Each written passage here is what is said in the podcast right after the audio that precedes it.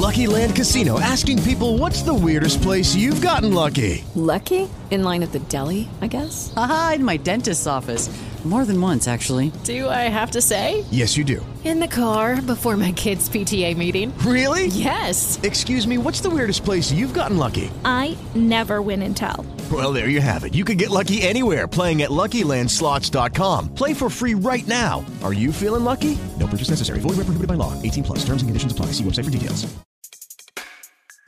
Welcome to Becoming Her, the journey. Each week, you will meet a woman who will share her story of becoming who she is today with the intention that their knowledge and experience will benefit younger women. Meet Grace Lovray, who believes sharing the journey of others gives mentorship for women at all stages of their lives. Welcome, listeners. I am Grace, and this is Becoming Her, the journey. I'm here today with my co host, Lindsay Larrabee. Hello, everyone. As always, we do this show with a purpose, and that is to encourage women to free their voice and be heard through effective conversation. We need to support each other in navigating our journeys to becoming the her we want to be. As always, we are not a program for any specific community, but an open platform for the voice of anyone who identifies as female. Our topic today is loss and grief. How do you go on?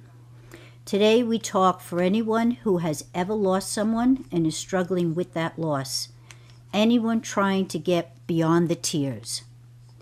Usually, I profile our guest, who today is Jennifer DePascal, a mom, but I feel it appropriate to speak about her son Joey. Joey was a loving, kind, and empathetic young man who loved sports. He was involved in every aspect of sports from the age of five. He attended Florida State University with the goal of pursuing a career in sports management and ultimately law in UCLA. On April 10th of this year, 2021, Joey was in a fatal car accident. A young life taken too soon. I'm going to give a quote from Steve Letter. Understanding death, its rituals, its lessons, its gift to reshape love through memory, its grief, its powerful reminder that it is not what, but who we have that matters, gives our lives exquisite meaning. Jennifer, thank you for talking with us today. Grief from loss is emotional, physical, social, and spiritual. It is a reaction to loss. Tell us your journey from that shattering fatal day to finding purpose today. Um, I really, I don't even know where to start. Um, that week, that whole week was a blur for me. If I sit here really hard, I, the day I remember perfectly, but after that, it was kind of, I saw people and talked to people, and I don't remember even seeing them or talking to them. I kind of was robotic and just got through it. Um, but I do remember that week that people started reaching out to me. They started um, sending me letters. They would send me text messages. They showed up at my house. They called me. They messaged me on Instagram, just telling me stories of Joey. And, um, you know, Joey was always a mama's boy and was very special in our family. He was the baby. And we always knew Joey was special, but we just thought Joey was special to us. And then upon all of these letters and, and, and all of these stories that people started telling us, we realized that Joey was special to so many other people.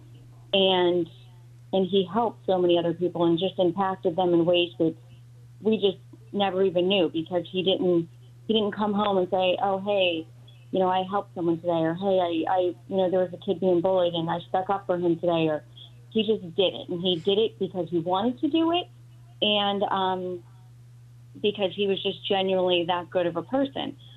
So, talking with my husband and my daughters, um, we decided we were going to start a foundation for him um, to continue helping people in his honor and his name and just do the things that he would no longer be able to do. Um, and that's kind of how our foundation got started. And I've found that I've had a very hard time doing anything that's not related to him. So um, my husband and I, we own restaurants, and I have had a really hard time dealing with work stuff. Um, if it doesn't have to do with Joey, like I said, I, I can't focus on it. But focusing on him and the things that I'm doing for him gets me out of bed every day. Um, so I, I've had to start incorporating him actually into the restaurant as well because I do have to work. I mean, life goes on, unfortunately, is what I've learned. And as much as it feels like it stopped, we still have to continue. We still have bills to pay. I still have two other daughters. Um, I have a house to run. I have five dogs. Um, and everything needs to happen. Um, you feel like you want to just stay in bed and, and never get out of bed again. And that I feel that way every day. But I think to myself every morning when I wake up, what would Joey want me to do? I'm going to make him proud. And that's why I get up every day. So you mentioned you have a husband and two daughters. Uh, loss always changes the family dynamic. How do you support each other, especially if they all grieve in their own way? And then while you're doing that, I, I know you mentioned, but how do you take care of yourself, have compassion for yourself while doing that? As far as our family goes, and I've kind of said to everyone else besides my husband and kids, because there have been people who have expected me to comfort them losing my son. And I've I've had to be very honest and I've become extremely honest with my feelings throughout this and I don't have the capacity to help anyone through this besides myself, my daughters and my husband. And we all do grieve differently. Um, I'm very open. I am normally an extremely private person and I've totally done a 180 and and and I just speak my truth. If I speak my feelings and and if I want to cry, I'll cry. I don't care who sees me. If I need to scream, I scream. Um, I have a a bin in my garage full of things that I no longer want that are breakable, and I go on the side of my house and I smash them when I'm angry. And I don't care who sees me, and I don't care who knows, and I don't care. I don't care. Um, my daughters are more private um, they keep their feelings bottled up a little more inside because I think they feel like they need to take care of me and they don't want me to see them in so much pain. So they're more reserved. They do their crying privately um, in the shower, you know, wherever. My husband, um, my husband has completely shut down. He he doesn't like to look at pictures um, they're too painful for him. He can't hear his voice. I have a lot of videos of his voice, and I like to listen to that. Um, my husband, who's also Joey, he can't do it. Um, he has a hard time being around all the memories where I can't leave the memories. So we're kind of actually at a, you know, we're having a hard time in our marriage because, like, our house is for sale when this all happened. We actually had a showing that day, and immediately I canceled having it for sale um, because I'll take this house. I have be personally intact. I have, you know, I go in there for comfort where my husband can't. Um, so I feel like it's frustrating for me sometimes because I I want him to do the things that I'm doing, but I'm learning through therapy and through my grief counselor just how everyone does grieve differently, and that doesn't mean that it's wrong. So I think that's one of the things I've learned in this process is that just because someone handles the same thing differently doesn't make you right and them wrong. So, and I, um, I try to practice that because I'm very um, controlling, and I want everyone to, you know, do it my way, and that's just really not the case. And this is the ultimate loss of control. Right. Yeah, so you, you you you actually found your catharsis where other people cannot speak the unspeakable um, and mask their emotions. And and what you said before about your daughters, um, they're masking, kind of masking their emotions in a way. How, how do you get? I, I know you said you you have to take care of yourself, but I, I do know that you take care of them too how do you talk to them about that? I mean, it is important to be open about things. Um, how, how do you How do you talk to them about maybe unmasking a bit? Um, we we talk about Joey every day, most of the day. I mean, my daughter, my older daughter, is very involved in the foundation. She's actually amazing um, and does a lot of work for it. So we do talk about him all the time. It's more um, their feelings about losing him. Um, my the three of them were extremely close. They were very abnormally um, best friends, where they didn't fight like most siblings. They Joey was always very sweet and loving, and every night would go in and kiss them on their forehead, say goodnight, no matter if they were awake or if they were sleeping. Um, they just were very, very close. So I know this is a, a huge loss in their life that they'll never get over. Um, my younger daughter, she had to take a job in Tampa. Um, she graduated from college two weeks after Joey's accident. Um, she did walk across the stage with his picture so he could kind of get to graduate a little bit too, like symbolically. Um, and she accepted a job at JP Morgan in Tampa. So she had to move. So she's on her own. She moved to a new city, a new job. Um, she's having a hard time because she feels that nothing's familiar for her there because Joey wasn't there. Um, so she struggles, but she's a little better about talking her feelings out. Um, she does see a therapist, which I think is something that anyone going through this, you know, needs to do. Um, someone that they can talk to that's just for them. Um, my older daughter, she was supposed to leave in May um, for PA school. She deferred for a year. She didn't want to leave home. She didn't want to leave me. She didn't think she was ready with everything that was going on. So she stayed for a year to help me. But she's the one that doesn't want to talk um, about her feelings, but she talks about him, if that makes sense. Yeah, I, I can kind of relate to your daughters, Jennifer, and losing my own sister and, and knowing how much, no matter how much, it, how much it hurt me, how much I wanted to support my parents through that no matter what. And, and as a kid, it's usually the opposite feeling. You know, the parents want to support the kids, but in this case, I found myself wanting to be a support to my parents more than anything else. And I think it's sort of this hard balance for children going through some of that. You know, psychologists talk about the five emotions of grief denial, anger, bargaining, depression, and acceptance. And I, I would imagine, and you can answer this, um, is it helpful to know that those ex- experience those emotions is the process of healing, but everyone has to do it on their own time? Or do you just feel this is my process. I don't have to do it that way. I'm just going to do it the way I think is best.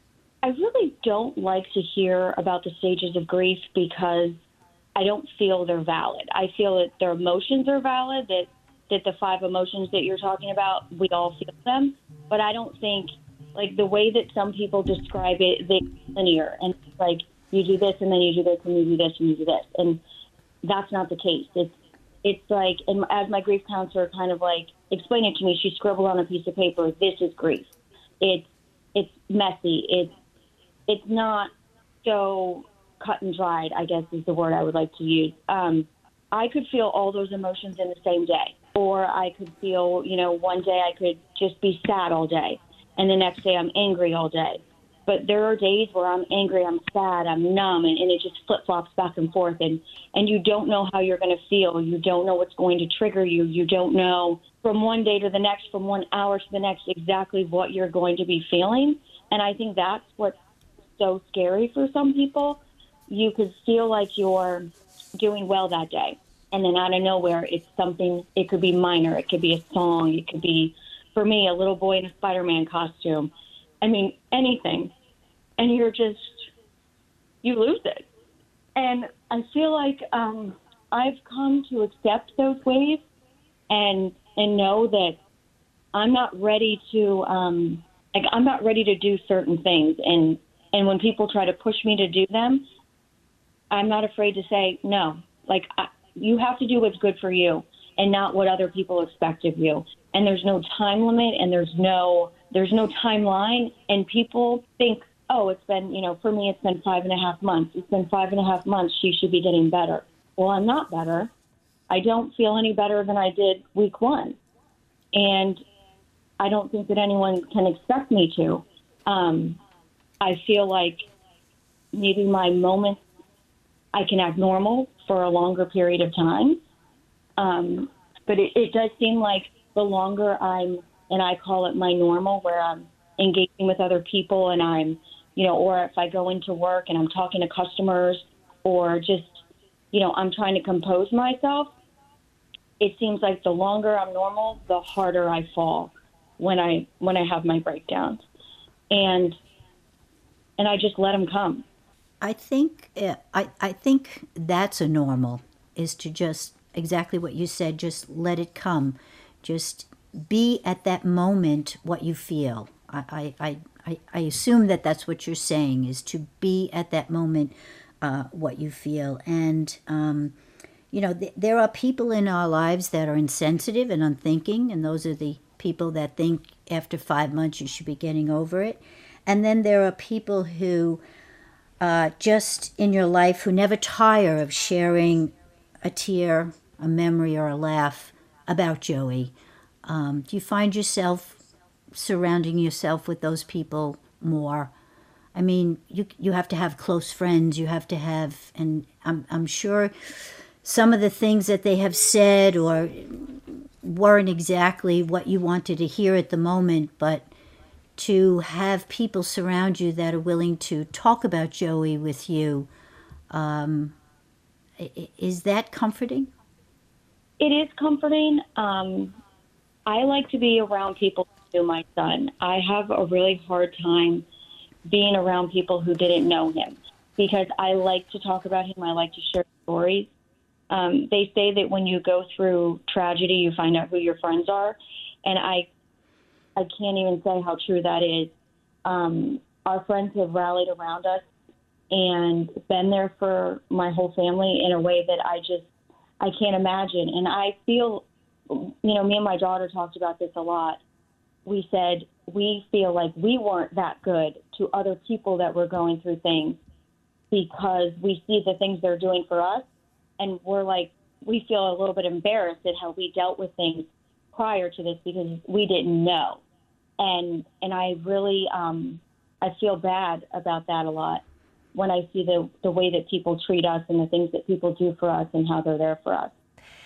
And jen i think that's a really good point you bring up that a lot of us don't know how to react to someone in grief. We're not taught that in school. And once you go through it yourself, as you said, you realize these things. So I guess my question is then, what do you say to people of the things, what shouldn't be said, first and foremost, and what do you think should be said in those moments of support? The things that annoy me that are said um, are he's in a better place. Um, people will say everything happens for a reason. I personally can't find a reason for 16 year old son to not be with his family. Um, people will say God needed an angel. People will tell me that I need to try to be normal, or people say that they know how I feel because they lost um, like their dog or or something that's just so not the same thing. Um, and honestly, my biggest pet peeve is when someone says to me, um, I feel you're so strong. I don't know how you're doing this. If this happened to me, I wouldn't get out of bed. And I want to say, to me, I mean, and I don't even think they mean it this way, but to me, I take it to mean, oh, do you love your child more than I love my child because I get up out of bed every day? And I have a logical brain and an emotional brain, and my logical brain knows that's not what they mean, but that's what my emotional brain hears, and it mm-hmm. instantly makes me angry. And also, I would like to say to everyone, you don't know how you're going to react. We all think we know how we'll, we will react in a certain situation, and normally I think we're wrong because I would have thought that and said that to someone also. Oh my God, if that happened to me, that's the worst thing in your life. I don't know what I would do. And that's, we don't know what we'll do. We don't know how we're going to react. And so I feel like what people should say to you, um, they should say, I'm here for you um, they should listen, number one, and let us talk about, you know, who we lost and stories and, and basically whatever we need to talk about. I think a lot of people will say, let's get together or, you know, what can I do for you? And instead of saying that, they should be specific. Um, they should actually say, let's, let's have lunch on Tuesday at noon or are you available Wednesday at 11? And be specific because we're not going to call you nine times out of 10. If you say, what can I do for you? It's very hard for us to actually reach out because we don't want to feel like we're bothering people constantly. So I guess just show up is what I've found. Like for my friends, you know, I'm not one to ask for help usually ever.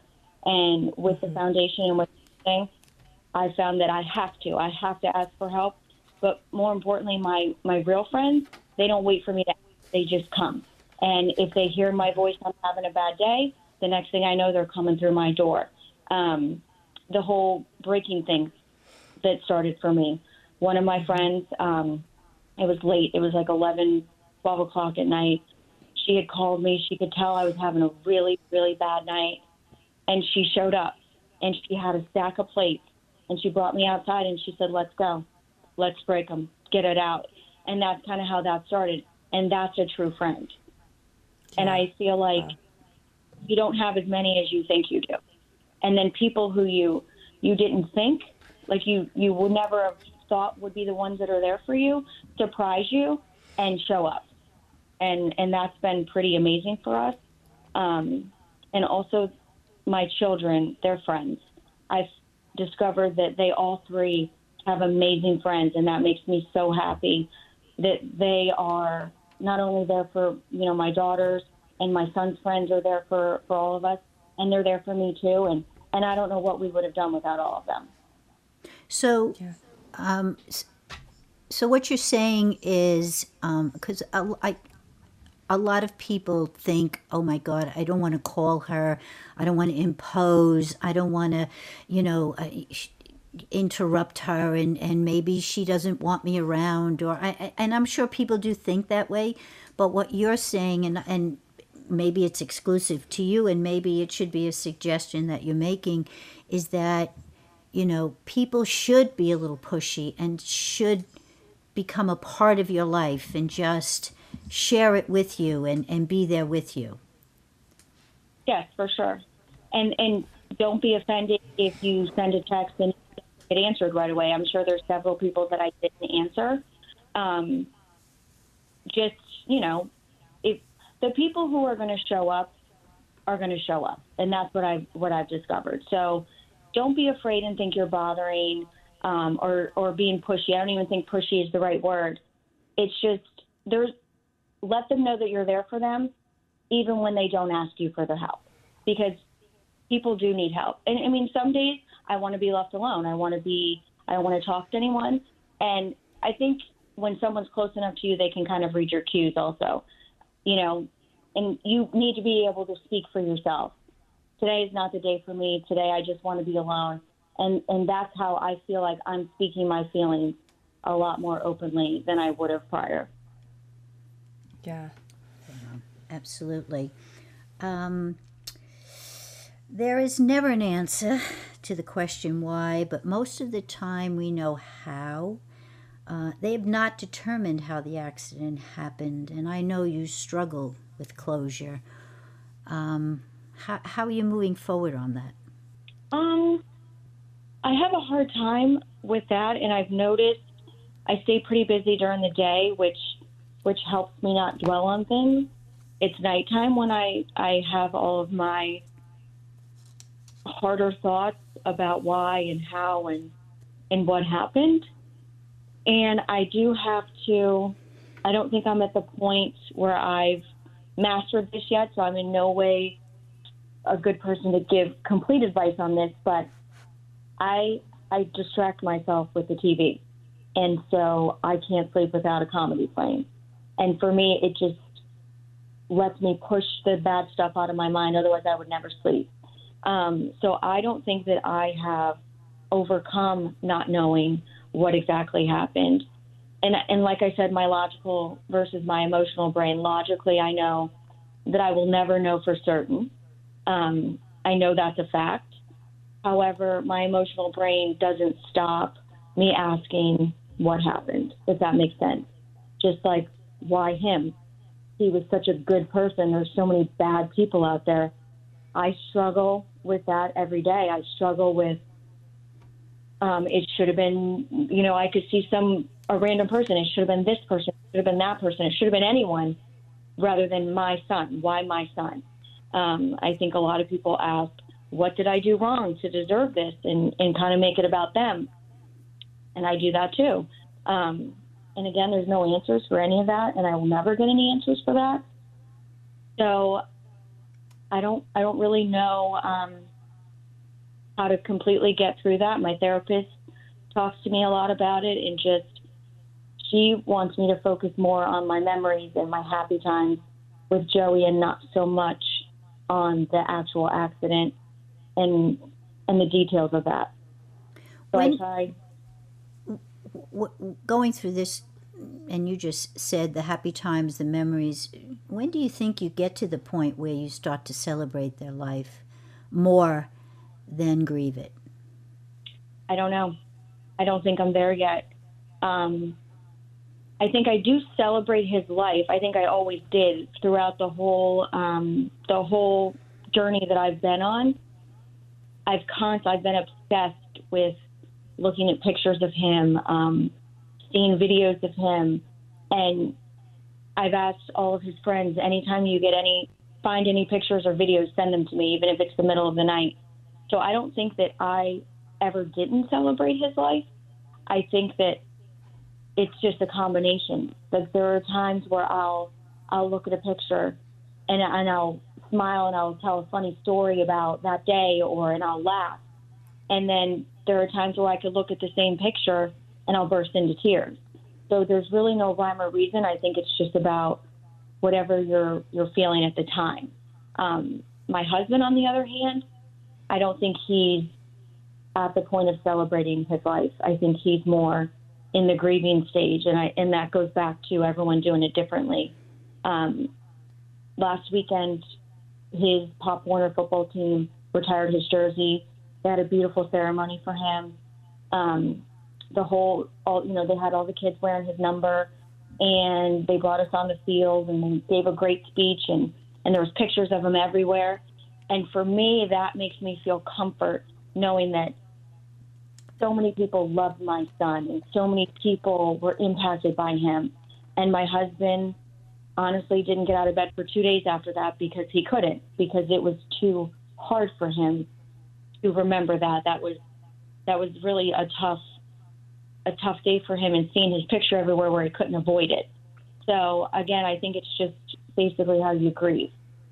Yeah, I, I think, well, one that brings up a little bit, I, I wonder how maybe men and women deal with grief a little bit differently. But, you know, in talking about celebrating Joey's life, you did just have the first 5K for the foundation this past weekend. Tell us how that went. How was that for you?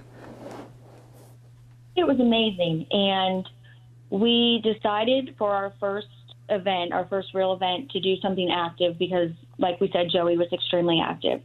And we had a goal of 200 to 250 that we wanted to get, you know, to participate in the in the run. And our final number was almost 550, which was really amazing and just goes to show how many people came out to celebrate Joey and who loved Joey. Um, I think we would have gotten more if it wasn't the Florida Alabama game too, but you know, that's okay. Um, but it went off perfectly. We had a lot of help. We had um, a lot of volunteers that came out, and we couldn't have done it without them. And then right as the the announcements were going off and it was everyone was about to start, a beautiful rainbow appeared in the sky out of nowhere. It was not raining, and everyone looked at it. And I can't tell you how many people took pictures and posted that rainbow but it was just proof that Joey was there and he was smiling and he was happy and cheering everyone on and and um, my daughters both gave a speech right before everyone started and and they just said when you're feeling tired and you're feeling like you can't finish remember you know think about what Joey was saying think about how Joey was finished and and I everyone was very very enthusiastic and pumped up and it, it wasn't I had very um, hard moments where it would hit me all of a sudden like why I was doing this. Why are we all here? But then there was other moments that were just beautiful, and, and everyone was so happy, and everyone was celebrating him, and and it was just it was nice, you know. And it's and that's the thing, it's the back and forth. One minute it's it's joyous and you're celebrating, and the next minute you're grieving. And I mean, we're always grieving, but you feel the grief more than the celebrating at times. But it, like I said, it can go back and forth in minutes. Tell us why the foundation. Tell tell us what why you're raising the money and what the money will be used for. So, um, like I said before, the reason why we did it was continue helping people like Joey would have. And Joey was the best person in our family, to be honest. And we all want to be a little more like him. Um, so, our first initiative, we started um, an endowed scholarship at Florida State, and it's for um, an uh, you know a, a child who can't afford to go to college. It's a full ride, and it will be every year forever. Um, so that's our first initiative that we're trying to fund, and they won't give out the scholarship until we fund it. So we're working on that. Um, we're also going to do youth sports. We want to give every child, I mean, obviously, we can't afford to give every child, but as many as we can that can't afford the opportunity to be involved in youth sports, we would like to help with that. We will focus mostly on football and lacrosse and baseball just because those were Joey's sports. But if someone came to us you know, with a different sport, you know, we would definitely, you know, include them. And we want to include girls as well. We don't want to limit it to boys. Um, Joey wouldn't have wanted us to do that. But I feel the youth sports is is where we um, can really make an impact on the younger generation and give them the tools they need to be successful adults. And then we're also working on road safety. Um, the road where Joey where Joey died there were many deaths on that road. Right across the street from where it happened, there's another memorial marker that is right there. And there's been hundreds and hundreds of accidents and many deaths. So we're trying to see what we can do to avoid that in the future. And that, that road is in in uh, Florida, Naples, Naples, Florida, or Tallahassee, Tallahassee, Florida. You're listening to Becoming Her, the journey on iHeartRadio, WOR 710. We are here and we'll continue with our conversation with Jennifer DePascal on loss and grief. I know you're not there yet, but if someone came to you today who recently lost their child um, and asked you, Will my tears ever stop? Will life ever feel worth living again? Or how do I stop feeling numb? What would you what would you say to them?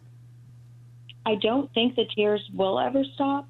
Um, as far as will you feel like living again, I've been told that yes, you will. And like you said, I'm not there yet.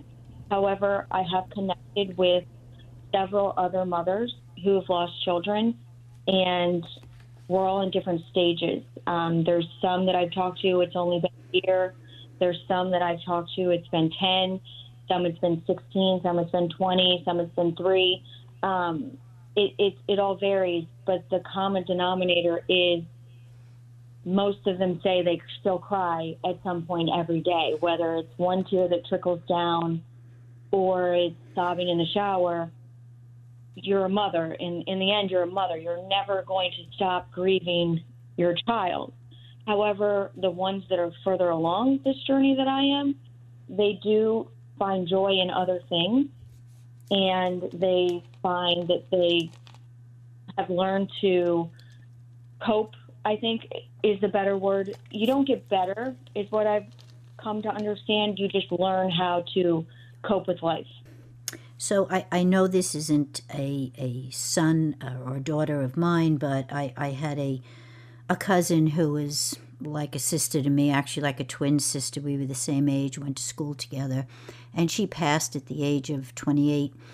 And I find myself till today talking to her, um, commenting or telling her, I know I did something stupid, don't laugh at me. Do you, do you find yourself doing that? And will you will you find yourself i mean that's my comfort zone i think and and this is god almighty a lot of years later so do, do you find that you can talk to him I talk to him every day. I have full conversations. I know I look crazy sometimes. I don't care. Um, I talk to him in the car. I talk to him when I walk to the mailbox. I talk to him when I'm sitting in the kitchen. Um, we feel that there are signs that he sends us that he's around. Um, it's dragonflies and lime green cars. And I know that sounds weird, um, but that's our sign. and every time we see a lime green car, we say, Hi, Joe. There he is. And it's just, it is comforting to feel like he's, he hears me. And I know he hears me. I just know he can't answer me. Um, I write to him every day in a journal. It's not. Um, I feel like I I talk to my son every day of his life. Every single day that he was on this earth, I spoke to my son. So I feel like I'm going to continue that. I'm going to talk to him every day until I'm not here. So whether it be aloud or me writing to him, it does give me a lot of comfort to um, still communicate with him, and I want him to still be a part of my life, not a part of my past, if that makes sense. I don't want it to be, I had a son. I have a son. Mm-hmm. He's just not physically here with me, but I still have a son. So yeah, I think that does give comfort. Right. Relationships don't, uh, they don't end with death. I, I think they just change, and they'll mm-hmm. always they'll always be with us. I, I, I agree with that is your husband able to do things like that, or he's not even close? He's not. He's not able yet. He is a little closer, and I don't know how you know people feel. Um, I did go to several mediums, and I think anyone who loses a child will do that. And the last one I I went to said things to me that she couldn't possibly have known, and and she said one of the things she said was Joey wants to send his father coins. And um, so all of a sudden he finds coins. He found one in the shower, which he finds a coin in the shower. So it's starting to turn him around a little bit. He started feeling a little more open and asking me more questions on how I'm communicating. Like, and I don't, I say communicating, but how I'm feeling close to Joey. And so I feel like he's coming around to that and and he wants to try that. He just doesn't know how. And I think that's just something he has to learn on his own. I feel I feel my son around me. I feel like he's still, you know, his spirit is here with me and I feel like he always will be. And that makes me comfort, like feel comfort. And I hope that my husband gets to that point too. He's not completely there, but I think he I think he's on the verge of getting there, so to speak. Is he getting as much support from his male friends as you are from your female friends? I do think that makes a difference. I think that for men, I think they don't know what to say, so they aren't as comforting as like my female friends. So I think they, you know, they were around him a lot at first, and they all, you know, congregated and came, they came for him and they all were trying to support him, but I just think they don't really know how to do that. Um, my husband actually, he went away to um, a place in Maryland. He went to a facility to try to deal with his grief because he was having a hard time. He was there for 30 days. Um, he just got out the day of our ceremony for the hurricane for retiring his number. And I think that's where he's getting the skills that he needs to cope and to to deal with his grief. Um, and that was very helpful for him. I don't know if if he needs. I think he might need more time there, but yeah. So to answer your question, I think that his male friends are not as comforting as my female friends. I think it, it, you know, women just naturally so much more nurturing at our core that maybe that some of that comes a little bit easier for us to comfort others when they need it, to read those cues that you said, to know when that help is needed. Right. I, I know losing a child is probably, and, and maybe this is a cliche, and I apologize if it is, but the worst thing that could probably happen to any parent. But people do suffer losses in other ways. They lose parents who they're very close to. Um, siblings who they're very close to, this COVID pandemic uh, has taught us a lot. Um, I hope um, that, you know, loss comes in many ways. We can't presume it, we can't assume it, uh, we can't know it, but when it happens, we certainly feel it. Um, do you empathize? I, I would guess. Are you able to empathize with those people who have lost?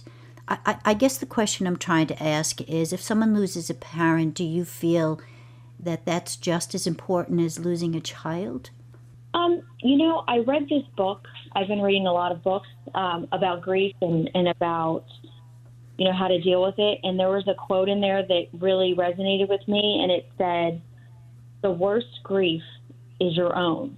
So to me, it was, you know, before I I wasn't really sympathetic. I was, you know, I was bitter and I was angry, and I lost a child, and that's the worst thing that could happen. It's it's worse. I'd rather have lost you know, I lost both my parents, and I I'd rather have lost my husband. I'd rather, you know, you think those those thoughts, and and I think that we all have mean thoughts when we're angry and grieving. But when I read that quote, it made a lot of sense to me because, you know, what you're going through at the time, there's probably always someone going through something worse than what you're going through. But that doesn't mean that you're not going through something awful at the same time and that you have the feelings that you have because you're allowed to feel whatever you feel. So if if you lost your parent and that's the worst thing in your life, and you feel, you know, that you don't know how to go on, that's your feelings, and, and you're allowed to feel that. So yes, I think that I don't think it's fair for me or for someone else to compare my loss is worse than your loss because it's the worst thing for you. Does that make sense? It, it makes absolute yeah. sense. Uh, yes, it does. Um, and and even sometimes when when the loss has not happened, but it's a possibility. Um, and, and I will say this for myself when when my daughter was diagnosed with double breast cancer and I, you know and and all these thoughts and feelings and emotions just traveling in my brain like what would I do? You're right. What would I do? How how is this possible? Why couldn't it be me? That was my biggest why couldn't right. it be me? Um, so I think, yes, I think it's before it happens and after it happens, you just, you know, you have these deep uh, paranoia feelings, I think, you know, with the thought of it happening, uh, mm-hmm. no matter who it is, no matter who it right. is. Yeah. So, but, um, so, what's the next? Uh, what's on your agenda next for the foundation? Um, we have an event coming up in November. It's November fourth. It's at our restaurant, Joey D's in Naples. Um, we're setting it up kind of like we did his celebration of life. So we're selling tickets on Eventbrite, and we'll have entertainment, and raffles, and, and prizes and stuff. Um, and then after that, we also have a black and white gala we're doing April that um, that's going to be our big fundraiser. We'll have the silent auction and and all of that, and that that's probably going to be our biggest event of the year. Um, and then we're doing we do little events, you know, throughout the year too. There's different businesses that have really been great and reached out to us, and and they want to host things. Like a lot of um, a lot of exercise places seem to like want to get involved. I guess because Joey was so active. There was um, CycleBar. They did a ride and they donated to donate instead of paying for the class, and then they just gave all the money to the foundation. We have another um, exercise place in town that's holding a class in October, and they're going to do the same thing. We've had a couple of dessert plates, and they held a Joey Day, and then they gave 23% of the proceeds because 23 was Joey's number. Um, so we do little things like that too to try to raise money, and but those three events are the three that we've planned so far our 5K and then the two that I just mentioned. And how would people access um, those events? How would they know when they take place? How would they be able to participate um, in, in they, those? They're all on our website, thejoeydfoundation.com. We're pretty good at, at updating everything. We also are selling merchandise with our logo and um, hats and shirts and cups and lanyards and license plates and, and all that good stuff. So all that is on our website, um, and people can order that. we also uh, we are doing sponsorships. So we have been getting businesses to sponsor the foundation, and then we advertise for them and at our events and on our, our social media and our website. And that seems to be a big way that we can raise money as well. Um, and then there's just people who are very generous and who donate, and and those people are great. And I mean, we're thankful for anyone, whether it's you know ten dollars or thousand dollars, or it doesn't matter. We're just we're thankful for anyone who who helps us out and donates what they can. Jennifer, it's it's amazing um, that you started this foundation, and and as you said before, this is how you're getting through this what if one doesn't start a foundation? What if one can't or they don't have the ability to?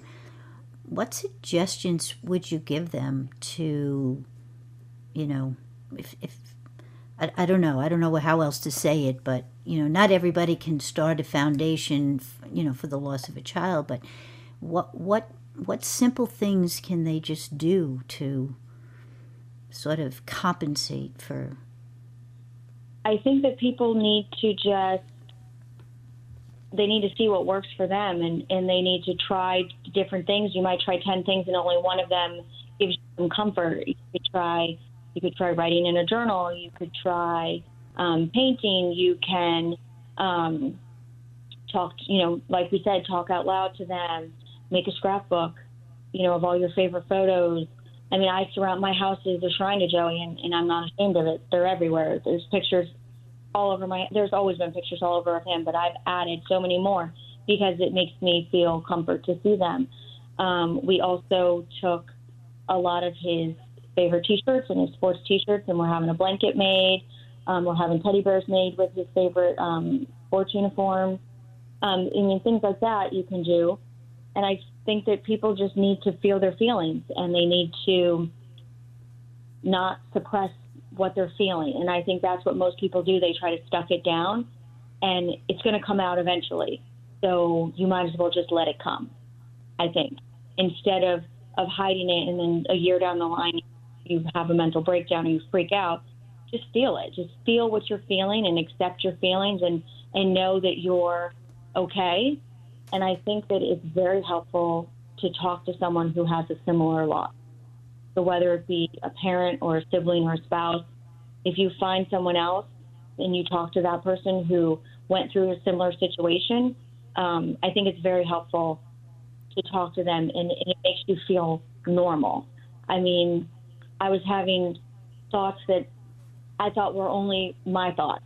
And I found that we all kind of have the same feelings and thoughts, even though all of our situations are a little bit different. But we all think a little bit the same things. Um, and it's just helpful for them to talk to me and to tell me, you're normal. This is normal. And, and this is, you know, it's going to be okay. You're going to be okay. So I think that's probably the number one thing is to try to find someone with a similar situation. Yeah. You mentioned seems... you mentioned go ahead go ahead Lindsay. Yeah, it seems that the anything but bury it is the way to go. Whatever that looks like, that you can honor that way. But really, what I found is burying it. You're absolutely right. That's the one thing you want to avoid. Yeah, mm-hmm. absolutely. Uh, you mentioned before that you you read. Um, is there any book, one or two books that you could suggest uh, anyone suffering through a loss uh, that you found comforting? Um, there was one that you actually said the title, but you weren't even talking about this book, but you said it earlier. It was called Beyond the Tears, and that book I loved. It was it that book spoke to me so much I I couldn't put it down. Um, there was another book called Signs, and I think that book was very helpful to me in knowing that that they're around us and and how to look for that and how to connect with them in that way. And then there was another book that I read. It was called Permission to Mourn, and it was it was very short. It was very easy read, but it was about a man who lost his daughter, and then he lost his wife, and then he lost his son. And so he kind of writes about his journey and like what helped him. And I really enjoyed that book as well. I think writing is probably really important to if some people can't speak their feelings, but you know, writing um, their feelings and then reading them uh, to understand what they're feeling on you know seeing it on paper and reading them is, is probably really important. I mean did you find that a major part of how you were able to express yourself until you came to the point to actually start to uh, express yourself verbally? Um, writing's always been easy for for me, but I did talk to someone and they had said that they found it hard. They didn't know what to write. They didn't know how to start. And I feel like you don't have to. It doesn't have to be perfect. It's only for you. Even if it's just like thoughts, just bullet point thoughts. Just once you get writing, I feel like the more you do it, the easier it is. And it is interesting to go back and to read the things that I've written and, and the way I felt and on certain, you know, days right after and, and today and, and just it is very interesting. Um, and some days I can tell when I'm super angry because I ripped through the paper or my handwriting is extremely messy because I can't even like get the words out fast enough. Um, and other days it's just I'll write three, four pages, and some days I'll just write one. I mean, I feel like it's almost cathartic to me to just get it. it- It's like you let the feelings escape. It's like a way of release for me, mm-hmm. and I think that people should should at least try it. And again, not everything works for everyone the way you know it works for some people, but I think it's definitely beneficial to try. And I think for most people, I've found that writing is a way to get their feelings out. So my, my last question was going to be what three things can you leave us with today? And I think you've mentioned quite a few, but if you had to pick and mm-hmm. choose briefly, what three things would you leave us with today? I think that it's okay to not be okay. And I think that people feel they need to be strong. And that's not always necessarily the case. Um, again, feeling your feelings, I think, is extremely um, important. And I think take it day by day. And sometimes even day by day is, is too long and you have to do it hour by hour. I don't think that you can make the big plans in the beginning. I think you need to really break it into smaller pieces so it's easier to digest. Jennifer, thank you for sharing your innermost thoughts and emotions with our listeners today. Um, we wish you and your family healing. Um, and I think we will touch base with you and see how you're doing in a couple of months. Um, guys, if you're listening, joeydfoundation.com. Go on, look at it, make a contribution. It's a good cause. Thanks, Jennifer. Appreciate it. As I have said on every show, our conversations have purpose, and that is to share with young women to help them down the road to equality, diversity, and inclusion. We should be mentors for those that follow. But when three women beat up a waitress for enforcing the rules of her city, then shame on you. This is not the example we want to set. You're setting us back. Thank you for listening to Becoming Her, The Journey on iHeartRadio, WOR 710. You can hear us anytime on iHeartRadio or wherever you listen to your podcasts. Invite your friends to listen in and follow us on Instagram at Becoming Her, The Journey. We welcome your questions, your ideas, your topics, any suggestions for guests. Let us be a platform for your voice. Let's keep the conversation going. Thank you for listening to Becoming Her, The Journey. Come back to hear more stories that we hope will resonate with you, offering some perspective and wisdom for your journey.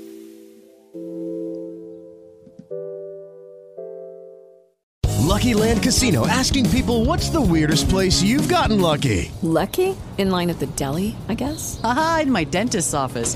More than once, actually. Do I have to say? Yes, you do. In the car before my kids' PTA meeting. Really? Yes. Excuse me, what's the weirdest place you've gotten lucky? I never win and tell. Well, there you have it. You can get lucky anywhere playing at LuckyLandSlots.com. Play for free right now. Are you feeling lucky? No purchase necessary. Void where prohibited by law. 18 plus. Terms and conditions apply. See website for details.